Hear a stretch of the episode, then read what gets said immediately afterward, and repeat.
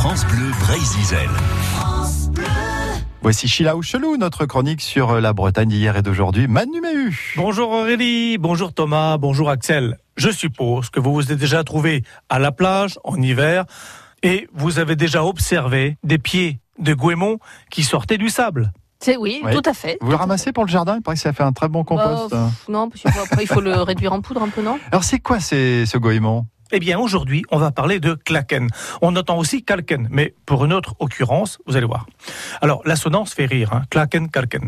Pour ceux qui ramassent encore du goémon, pe telmour, pe bijintor, le goémon qui s'échoue sur la plage en hiver, qui sent bon, pe fesfal spontus vilot, alors quel est le meilleur dans le goémon Eh bien, c'est le kalken.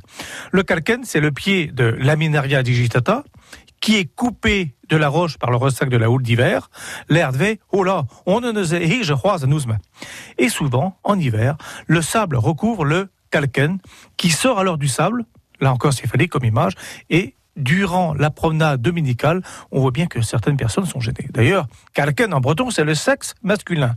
Étonnant, non? Par contre, klaken peut être utilisé comme Oh, pis klaken zo gahinet. Il a un sacré klaken. On parle pas de son sexe, mais il a une grande gueule. Mais. Mahon de klaken, roi, qu'est-ce qu'elle nous raconte? Et sur un autre registre, Oberklaken, roi klaken varandol, nazo drzeveille, Oberslabes varandol. Dans ce cas-là, c'est le gaspi où on mange comme bébé, ben Mahon, tiski di bigonaloa. Ou encore, Debret pesor glaken hat. Vous avez mangé une sacrée quantité, une sacrée bolée, une sacrée assiété. Et quand quelqu'un vient manger à la maison, on aime servir généreusement. Oh, pas là. Et là, qu'est pesé non sacré glakenet.